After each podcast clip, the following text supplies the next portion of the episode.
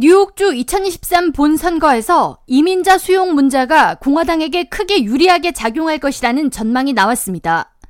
공화당 주요 정치 전략가들의 예측을 인용해 뉴욕 포스트가 20일 보도한 내용에 따르면 지난해 뉴욕주 치안 불안 및 보석법 개혁 문제 등으로 민주당과 공화당 후보가 박빙의 대결을 펼쳤던 주요 지역에서 공화당이 승리를 거두는 혜택을 얻었지만 올해 뉴욕시와 뉴욕주가 당면한 이민자 수용 문제는 이보다 더 공화당에게 큰 무기로 작용할 것으로 예상됩니다.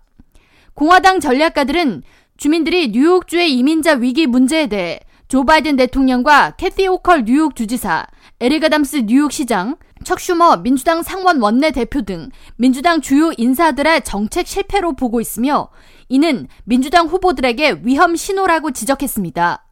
민주당 우세 지역이었던 브루클린 남부와 스테튼 아일랜드를 대표했던 민주당 맥스 로즈 연방 하원 의원은 재선에 실패했으며 나소 카운티와 퀸즈 북동부 일부 지역을 아우르는 뉴욕 3선거구의 연방 하원 의원 선거에서 지난해 민주당 로버트 지머맨 후보는 공화당 조지 산토스 후보에게 패배했습니다.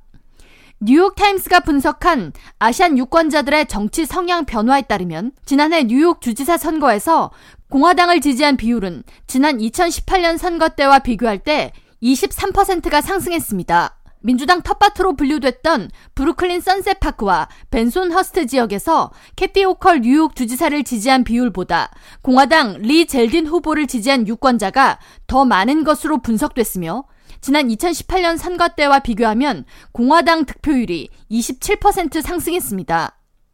한인과 중국인 밀집 지역인 퀸즈 플러싱과 베이사이드 지역 역시 공화당에 대한 지지율이 4년 전보다 22% 증가한 것으로 나타났습니다.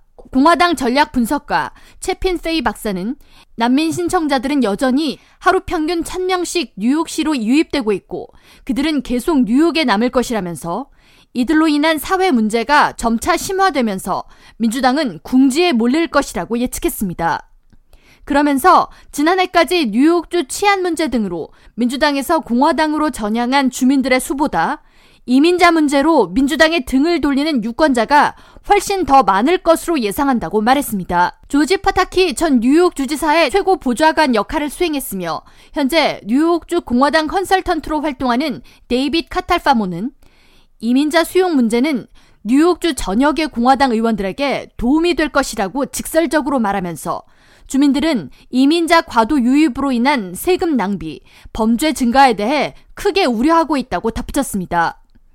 이어 최근 뉴욕시에서 숙박비를 지원하는 두 개 호텔에서 성폭력 범죄가 두 건이나 발생한 것에 대해 주민들의 동요가 컸다고 전하면서 본격적인 선거철이 되면 민주당에게 이민자 위기에 대한 책임을 묻는 공방이 이어질 것이라고 전했습니다. 데이빗 카탈파모는 아담스 시장은 뉴욕시에 더 이상 이민자를 수용할 공간이 없다면서 뉴욕주로 이민자를 떠넘기려 하고 캐시 호컬 뉴욕 주지사는 뉴욕시 다섯 개 borough의 주요 장소를 꼽으면서 왜 해당 장소를 이민자 야영지로 사용하지 않고 뉴욕주로 보내느냐고 비난하고 있는 현 상황을 비판하면서 이민자 유입을 지지하던 에릭 아담스 시장과 캐시 호컬 뉴욕 주지사가 이민자 위기로 궁지에 몰리니 서로에게 책임을 전가하고 있다고 비꼬았습니다.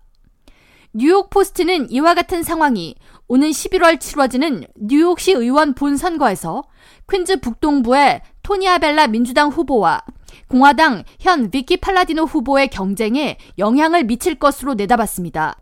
또한 브롱스 동부 지역의 공화당 크리스티 마르모라토 후보와 민주당 마조리 벨라스케즈 후보와의 재대결에도 영향력을 행사할 것이라고 분석했습니다. K라디오 전영숙입니다.